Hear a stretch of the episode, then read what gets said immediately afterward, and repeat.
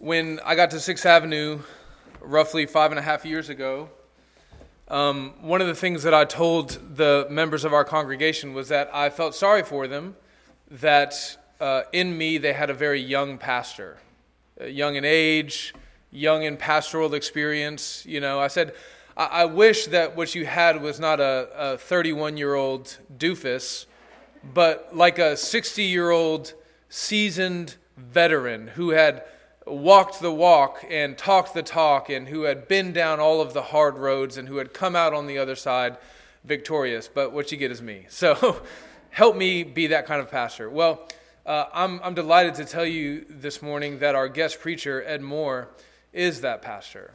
He's uh, the man who has a man who's been pastoring for longer than I was alive at the point when I came to be your pastor. And he's walked down those roads and he's fought those battles. And by God's grace, he has come out uh, victorious. And uh, I asked him here and, and, and paid the money to fly him down here uh, and, and all of the above because uh, I so very much want you to hear what he has to say from God's word.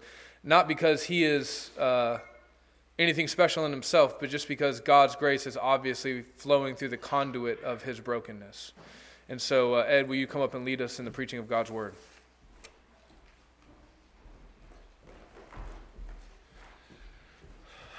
Thank you very much and good morning.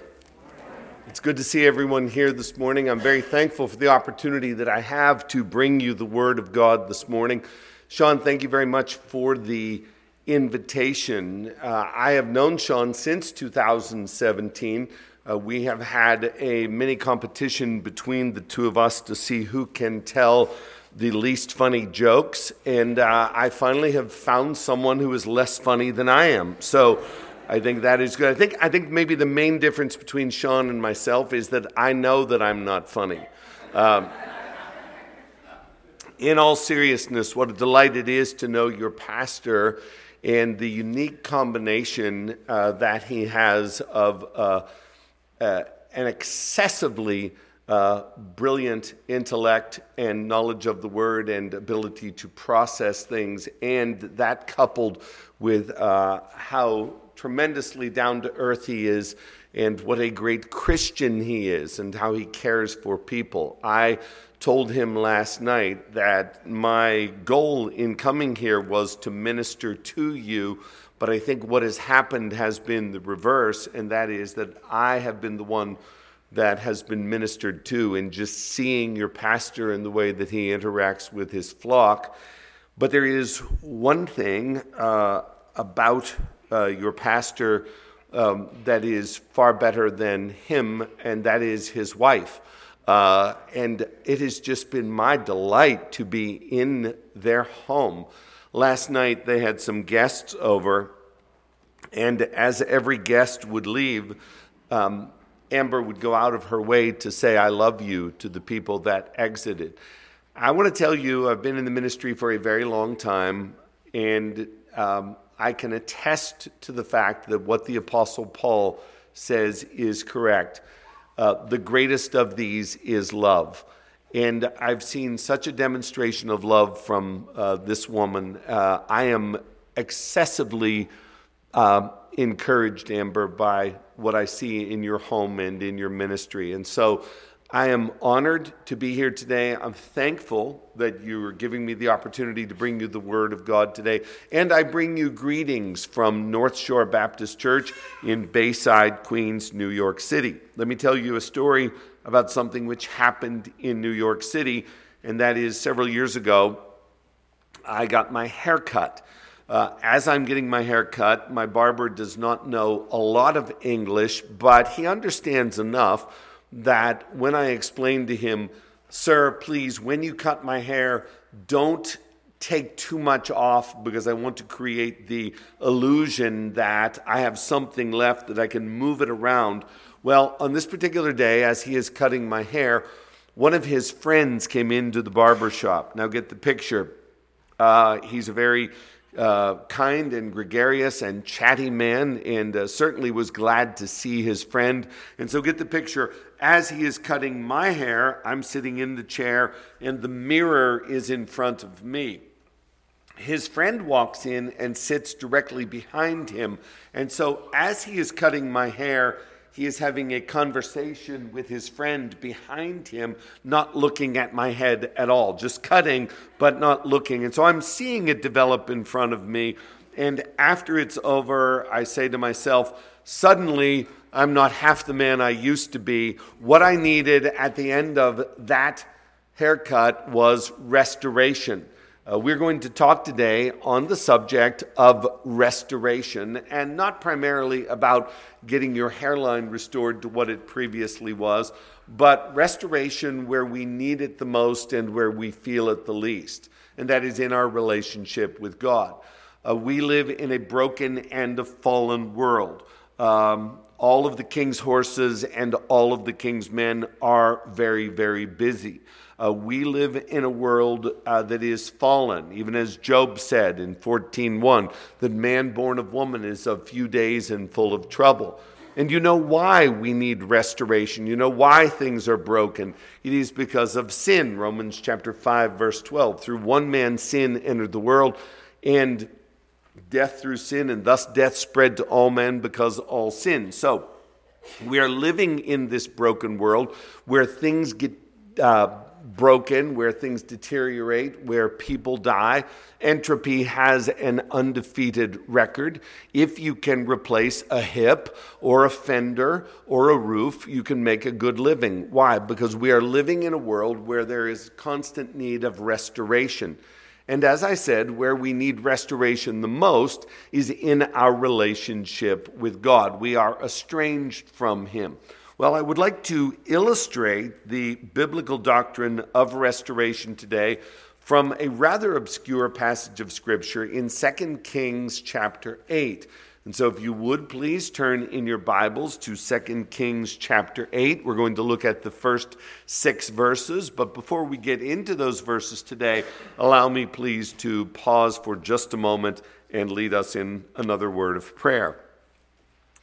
Father in heaven, I am dependent upon you this morning. I am always dependent upon you. Uh, but Lord God in heaven, I am especially dependent upon you this morning because I am speaking to these dear people, your people, about eternal truths.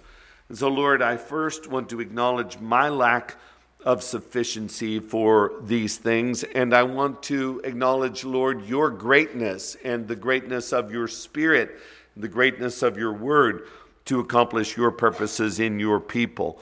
And so, Lord, allow me, please, Lord, just to be plain, just to be simple, just to get to the point, and just to magnify the glorious gospel of your Son, Jesus Christ. And then, Lord, I would ask, please, that you would do that which you alone can do, and that is to soften our hearts and to open our eyes. And, Lord, please, to bring about restoration in our hearts through your glorious gospel. This we ask in Jesus' name. Amen. 2 Kings chapter 8, verses 1 through 6. What I'm going to do is just work through this passage verse by verse and phrase by phrase, uh, and then we will take it apart and we will analyze it. But first, let's just look at what is going on in the passage. It says, Now Elisha who was Elisha? Well, Elisha was the most prolific miracle worker in the Bible other than Elijah. Elisha is the one who came after Elijah. It says, Now Elisha had said to the woman whose son he had restored, that's our doctrine for today, restoration. Now Elisha had said to the woman whose son he had restored to life, Arise and depart with your household and sojourn or temporarily travel wherever you can. Why? Well, because or for the Lord has called for a famine, and it will come upon the land for seven years. So the woman arose and did according to the word of the man of God. She, she went with her household and sojourned or temporarily traveled in the land of the Philistines for seven years. Who is the woman to whom Elisha is speaking here. She is known as the Shunammite woman. We run into her in 2 Kings chapter 4. She was a very benevolent and hospitable woman. We learn in 2 Kings chapter 4 that this woman knew that Elisha would frequently travel in his preaching through her region. And so, what she and her husband did is they built a room on the top of their house so that Elisha would have somewhere to stay. And Elisha was very grateful, he was very appreciative of this. And so he went to the woman and he said, You've done so much for me. What can I do for you? And the woman said, You can't do a thing for me. I have everything that I need. I dwell among my people. I don't need anything.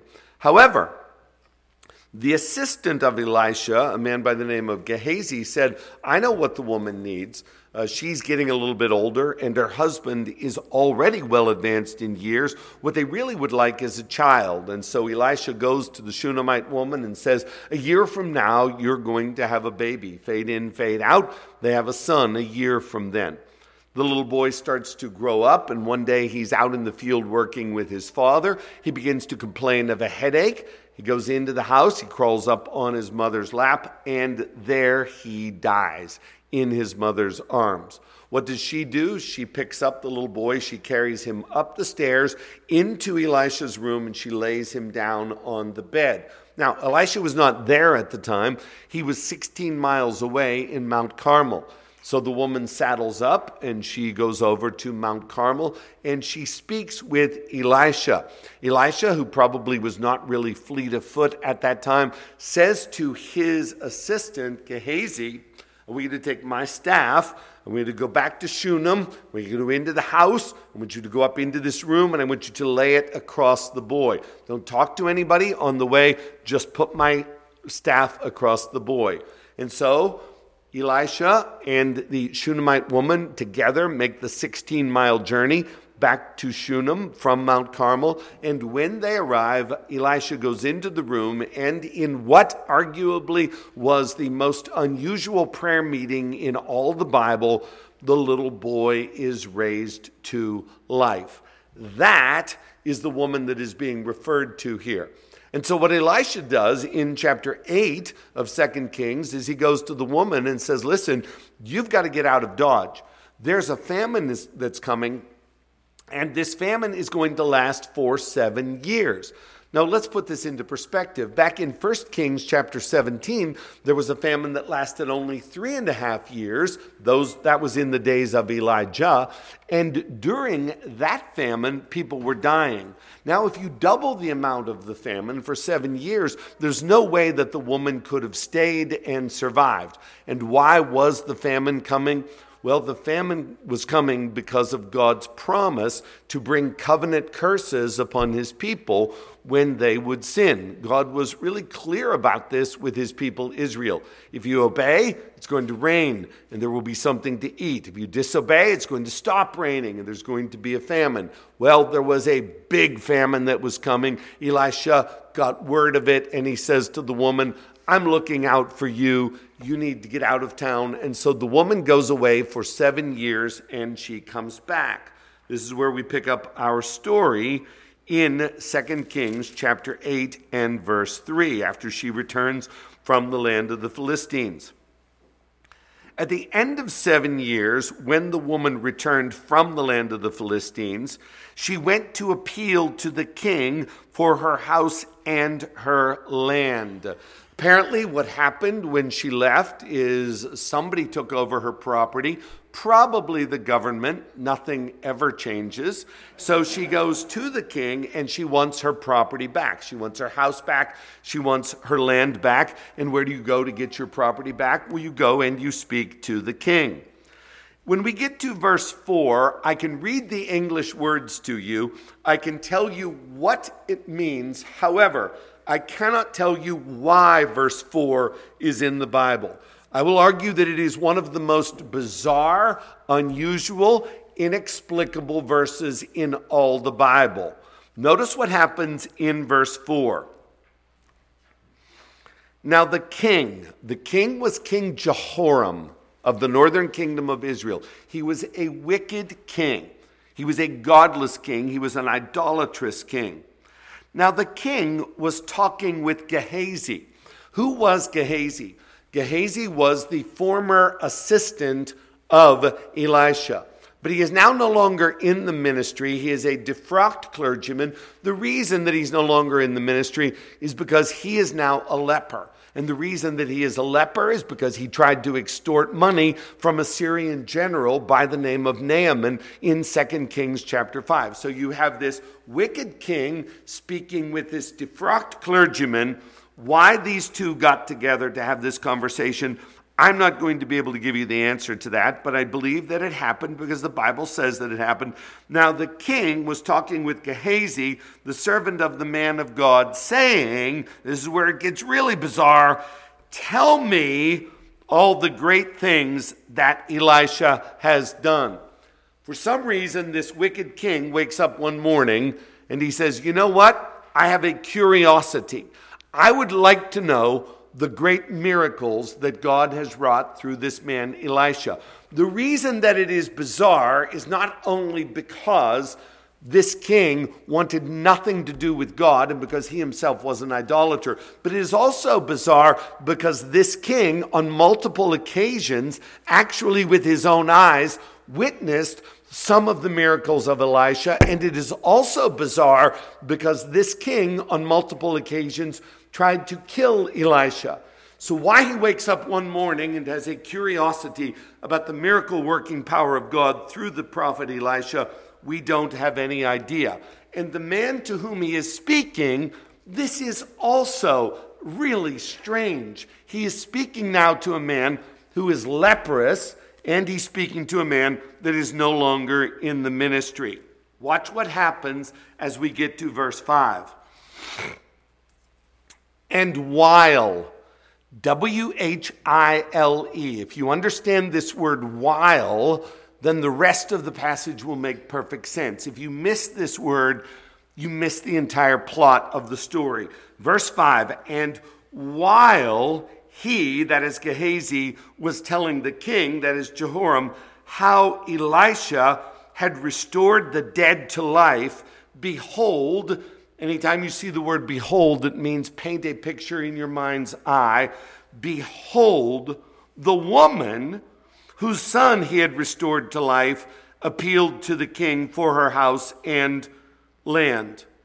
And Gehazi said, My lord, O king, here is the woman, and here is her son, whom Elisha restored to life. Do you get the picture? One day the king says, I want to hear all the great miracle working uh, powers of Elisha.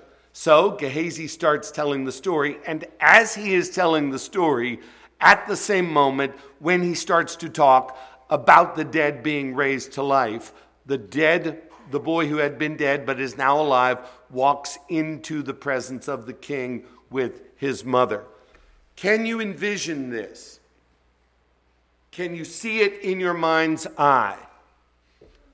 Gehazi is summoned before the king. So let me see if I've got this right, king. You want me to tell you all of the great things that Elisha has done. Well, how much time do you have, king?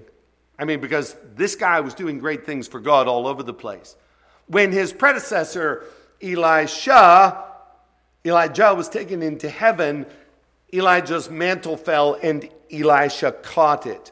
And King, I'm telling you, he used that mantle to split the Jordan River and he crossed over the Jordan River. When he got to the other side, he was in Jericho. When he got to Jericho, couldn't drink the water because the water was bitter. I saw it with my own eyes, King. He took salt, put it in the water. The water was sweet. From there, he moved on to a place called Bethel. As he is walking, they are mocking him because he is bald. No offense. They're mocking him because he is bald. As these children or young people were mocking him, two she bears come out of the woods and mauled the 42 youths to death. There was another time, King, and you know it because you were there. We were going off on this military expedition, and as we were there, we were about to die of thirst. But what happened? Well, without means of rain or without means of a river, water just appears. It quenches our thirst, it creates a mirage for our enemy, and we win the battle there. There was another time when there was guy, the guy was cooking some stew. There was poison in the stew. Elisha puts flour in the stew, it becomes edible. There's another time, we're down by the River Jordan, and there's a guy, he has a borrowed axe head, he's chopping down a tree. The axe head, the iron axe head, falls into the water. He walks over, waves a stick in front of it, it floats to the top. King, I'm telling you, there are so many miracles you wouldn't believe. But by far, by far, the greatest miracle that I ever saw performed is King, there was this boy, and he was laying out on a bed. And I'm telling you, King, he wasn't sick, he wasn't injured, he wasn't wounded, he was cold, he was dead. And Elisha walks in, he lays on top of the boy, he prays for the boy. The boy starts to sneeze, the boy sits up, and the boy is alive. King, I'm telling you, that was the.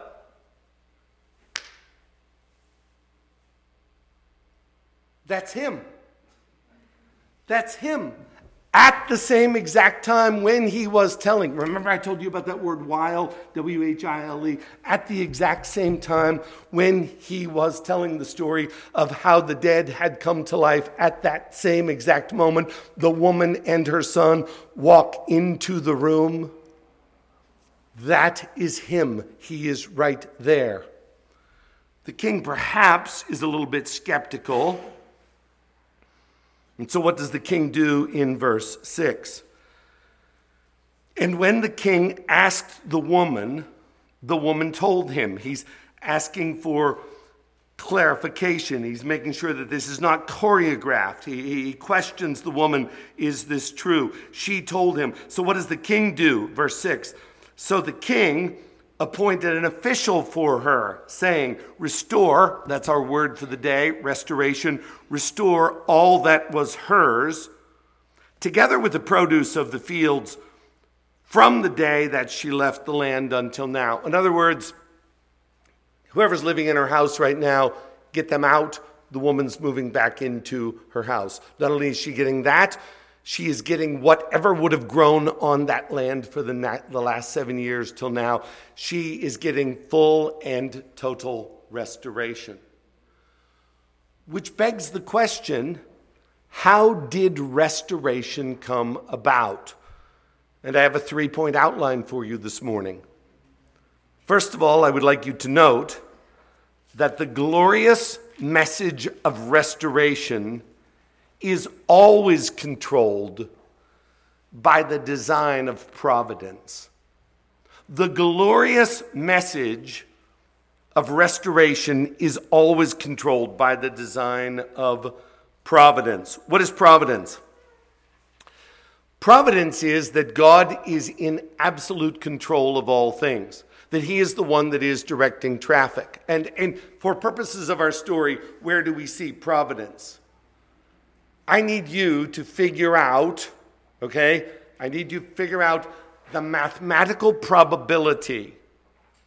All right, Grant, you're pretty good at math. I would like you to figure out the mathematical probability after 2,550 days of this woman being away. What are the mathematical chances that at the exact same time, when Gehazi would be telling Jehoram about the woman that at that exact same moment that she would walk into the presence of the king. It's like a hundred to one. Or maybe the odds are even better. Maybe it's like a million to one. So you're telling me there's a chance.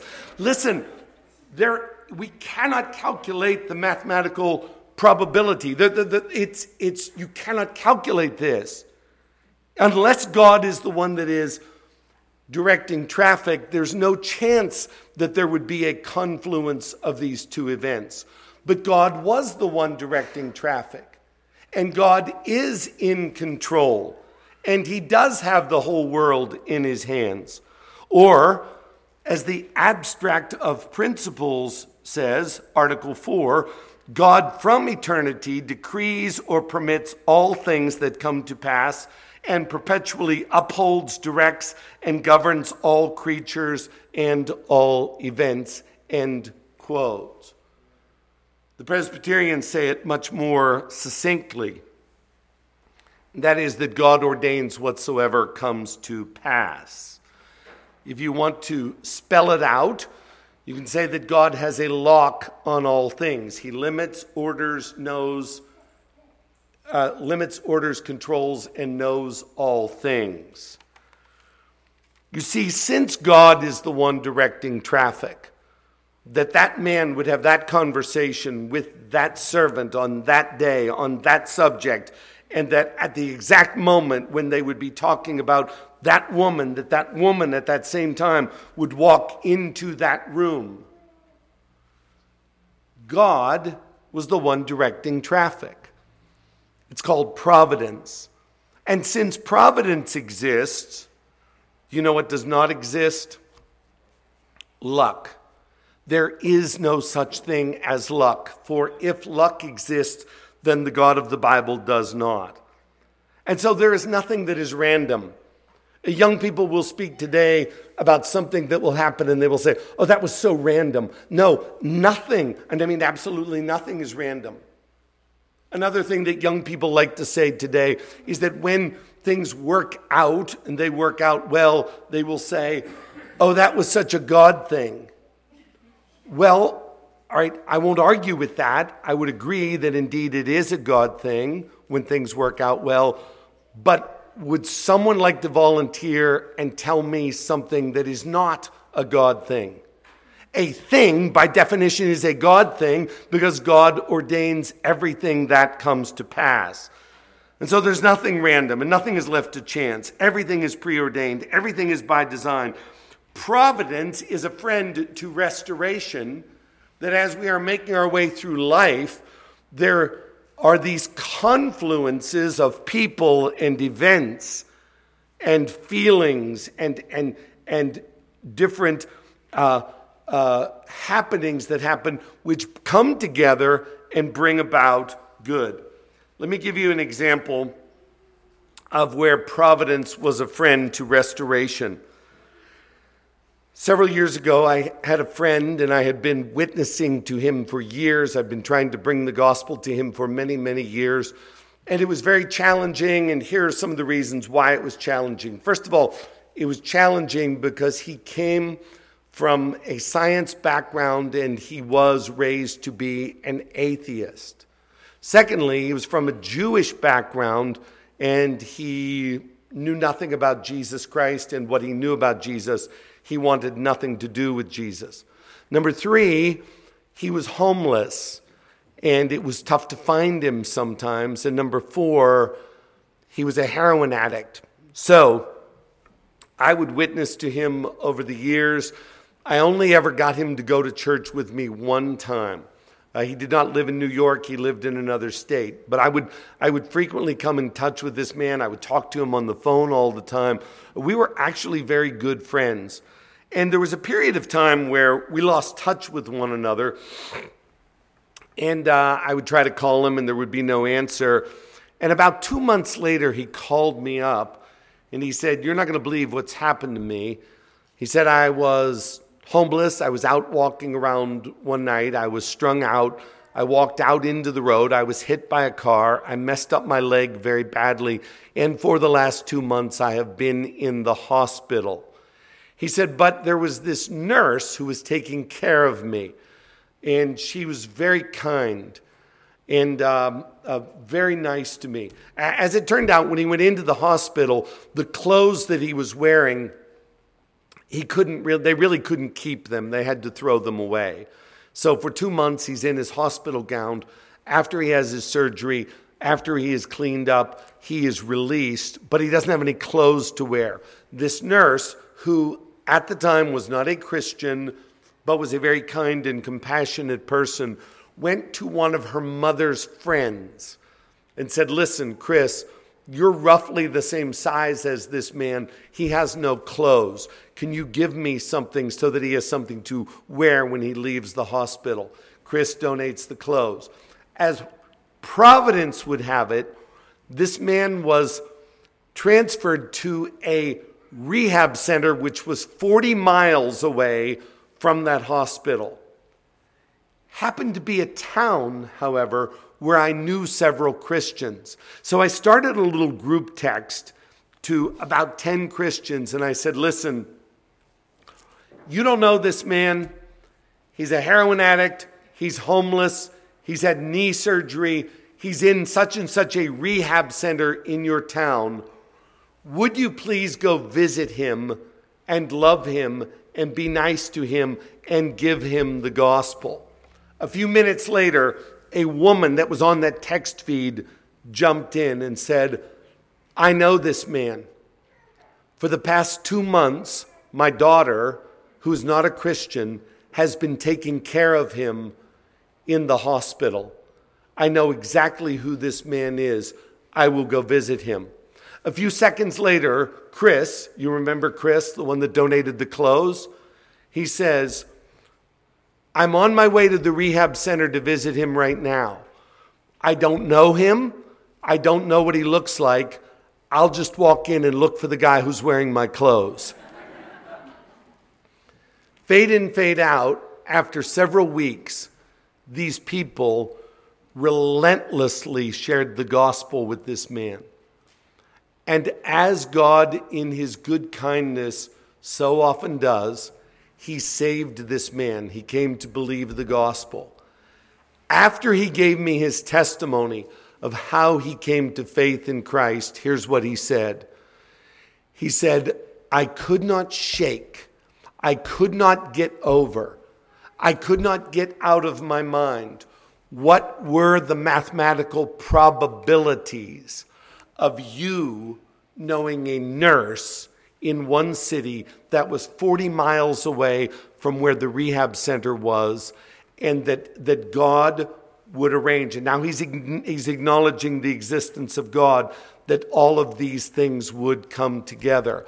That which opened his eyes to start to think about the existence of God and Jesus Christ being the Son of God was the divine providence of all of these elements working together. Friends, I want to tell you something today.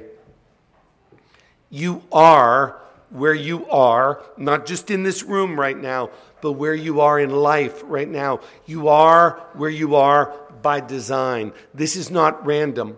Everything that has happened in your life up to this point has been an act of divine providence. You being here right now, divine providence, where you are going and who you will come in contact with and whatever will happen, it is by the design of God. And ultimately, God is going to use the confluence of people and events to bring about his purposes of restoration for his people. God uses providence. Point number two God, in his kind providence, bringing about restoration, uses pain, uses pain to restore his people. If I was to ask the question of the Shunammite woman, what was the most painful thing that you ever had to endure? Without question, she would say, The most painful thing I ever had to endure was the death of my son. I don't even want to think about it very long. I don't even want to concentrate on it very long. But can you imagine what she felt as she went from Shunem to Mount Carmel, 16 miles away, with a dead son? And then as she is returning, the pain that she is feeling as she has a dead son that is laying cold on a bed in her upper room. But if you follow the story, brothers and sisters, if it is not for the pain of her son dying, then her son doesn't come back to life. And if her son doesn't come back to life, when she walks into the presence of the king, at best, at best, it is an interruption. But that which caused the king to actually notice her and to bring her restoration was the fact that she had a son who had been dead but is now alive. Do you see how pain was an integral part of and an ingredient which was necessary in bringing about the restoration of her house and her land. I know that you're hurting today. I don't know how you're hurting, but I do know that you are hurting. The reason I know that you're hurting is because you are a human being who's living in a fallen world. Maybe your pain today comes in the form of physical sickness, or maybe you are depressed. Have you ever been depressed? I have.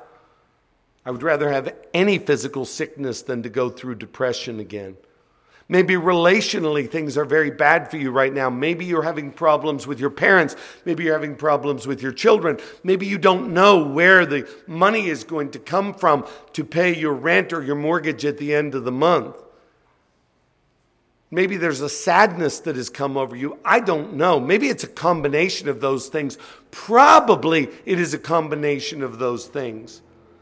I want to tell you today, brothers and sisters, that the pain that you are feeling right now, it is not random. And God is going to use it to bring about good. Think about the story of Joseph. If Joseph is not the favorite, then he is not hated by his brothers. If he isn't hated by his brothers, then he doesn't get sold into slavery. If he doesn't get sold into slavery, he doesn't go to Egypt. He doesn't go to Egypt, he doesn't meet Potiphar.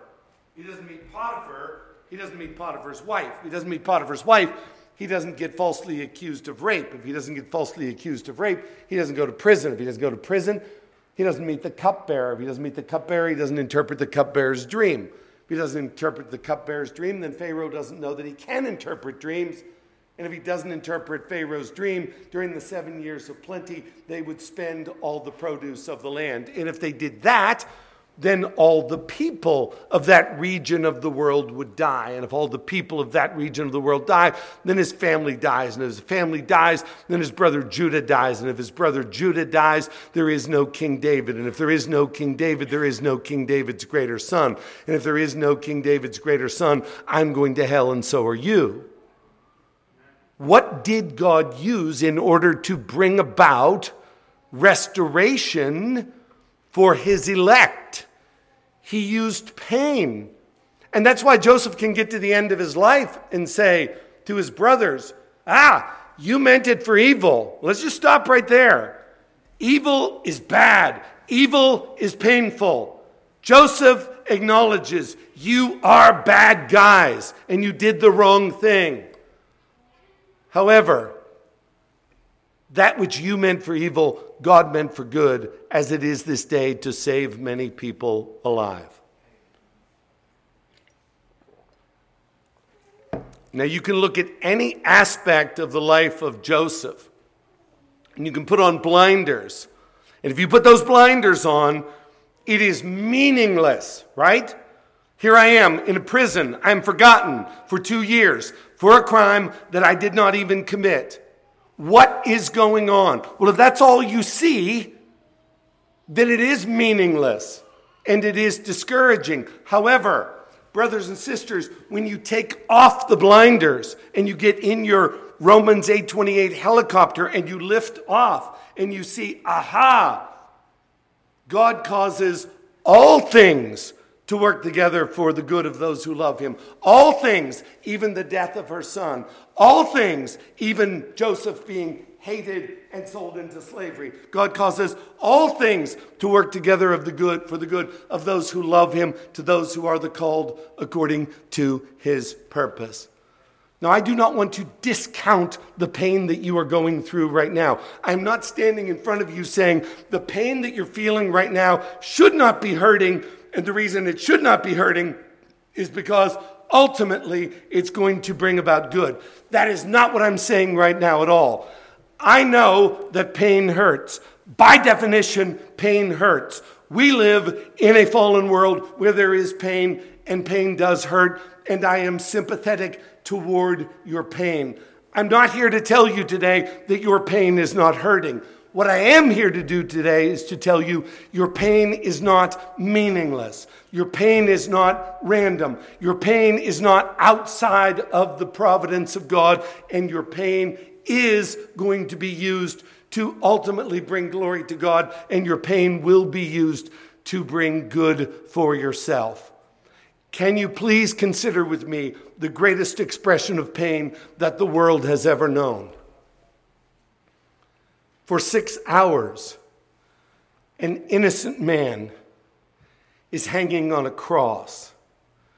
The pain that he endured prior to going to that cross, the, the, the, the crown of thorns that is crushed into his skull, the mockery, his beard being jerked out, him being spat upon, the weakness that overcame his body where he could not even carry the cross up the hill.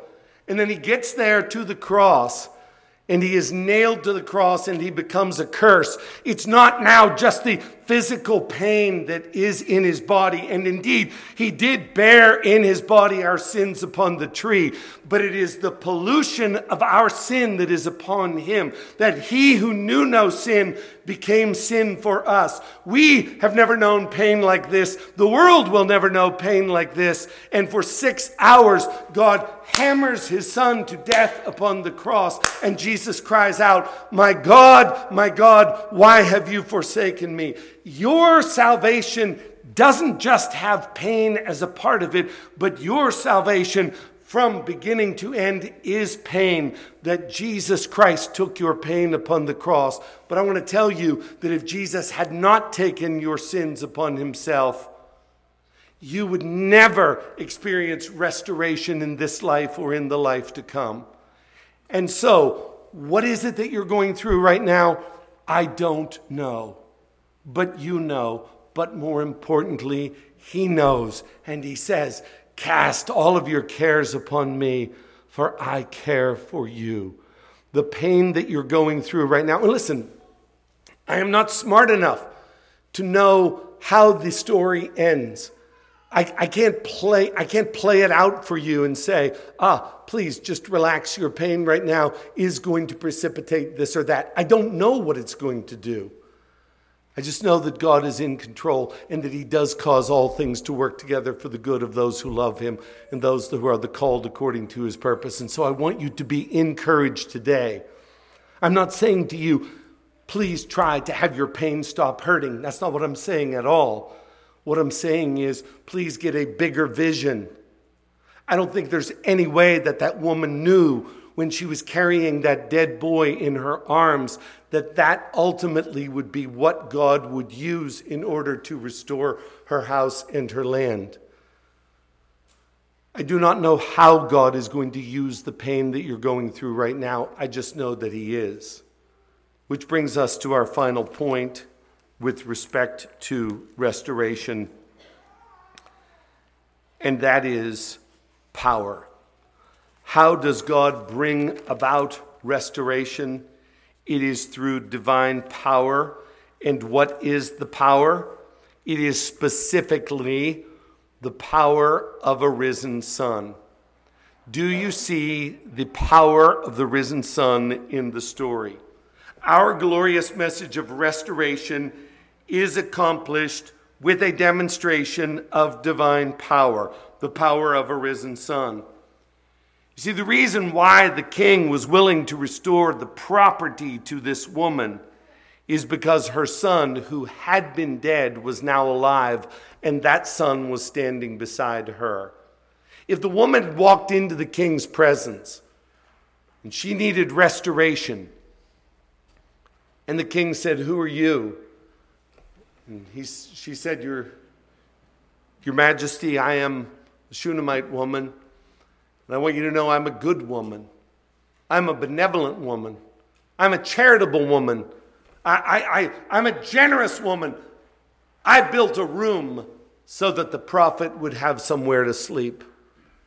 The king would have looked to her and said, Ma'am, that's very admirable, but things are tough all over. We just had a seven year drought. I can't help you. But that which caught the eye of the king, that which caused the king to know that there was something special was that this woman had a son who had been dead but is now alive. So follow the argument with me from the lesser to the greater. And that is, if a wicked king, hearing the testimony of a leprous, defrocked clergyman, was willing to grant total restoration to a woman that he did not even know, based upon a boy who was dead but was now alive, but a boy who would eventually die permanently, does it not then stand to reason that a good, loving, intentional, eternal God will not grant ultimate restoration to his elect when he sees his perfect eternal Son standing by our side, proof of our justification, a Son which had been dead but is now alive and will be alive forevermore. In other words, the gospel is of first importance. You are ultimately going to receive restoration. And the reason, the one and only reason that that is going to come about is because you have a son standing beside you who used to be dead but is now alive. In other words, before the throne of God above, I have a strong and perfect plea. And God's going to look at you in the judgment but he ain't going to see you. He's going to look at that son that's standing beside you, that son who died for your sins, and that son who was raised for your justification. And he is going to say, Enter into the joy of the Lord. And that's why Paul will write, I am not ashamed of the gospel because it is the oomph, it is the power of God unto salvation. And so I will speak to you about this subjectively and I will speak to you about this objectively. First of all, objectively, God is pleased with you, and God has forgiven you, and you have a sure standing before God above because you have a risen Son at your side. Subjectively, I want you to take this gospel message out to the people of Decatur and to the people of Huntsville and I want you to take it with boldness and I want you to take it with confidence because it doesn't really make any sense that someone who is disinterested in the church, disinterested in the Bible, someone who thinks that we are weird, and in fact we are, but they think that we are weirder than we really are, wanting nothing to do with the things of God, hearing a message, a message about a man that lived 2,000 years ago that was dead but came back to life. And then all of a sudden, mysteriously, strangely, miraculously, this person who does not have a disposition toward the things of God all of a sudden has a soft heart and then they become interested in the things of God. And then they love Jesus Christ. And then they love the people of God. And then they love the church. How does one's heart get transformed from being either an antagonist or completely bored or a skeptic to the point where they love Jesus Christ? They hear someone like you tell them that there was a son who died but is now alive. It is the power of God unto salvation. And so, brothers and sisters, we are in the business of being ministers of reconciliation and going out to a lost and dying world and helping these people who are in desperate need of salvation. We have the remedy for restoration, and it is found in the power of the gospel of Jesus Christ. So, number one, are you saved? Has this power come to you? Have you placed your faith and your trust in Jesus Christ for your restoration, for your forgiveness? I see a number of young people in the room right now. Children, please listen to me. Young people, teenagers, listen to me. Do you know this Jesus? Has he restored you? Has he forgiven you? You're not too young to be saved. You can call upon Jesus and be saved. You can be restored, fully made right with God by trusting in Jesus Christ. And not just young people, but if someone has come in today and you don't know Christ, I want to tell you today is the day of salvation. Come to Christ. He lives to make intercession for us. He is seated at the right hand of the throne of the majesty on high. He is your advocate before God. He is your mediator. Go to Jesus Christ, who died for our sins and was raised again. And then I would say to those of you that need restoration in your life, you already know the Lord, but things are not going so well right now. Well, I want you to know that the things that are happening are the things that are happening, and they're happening for a reason God's divine providence.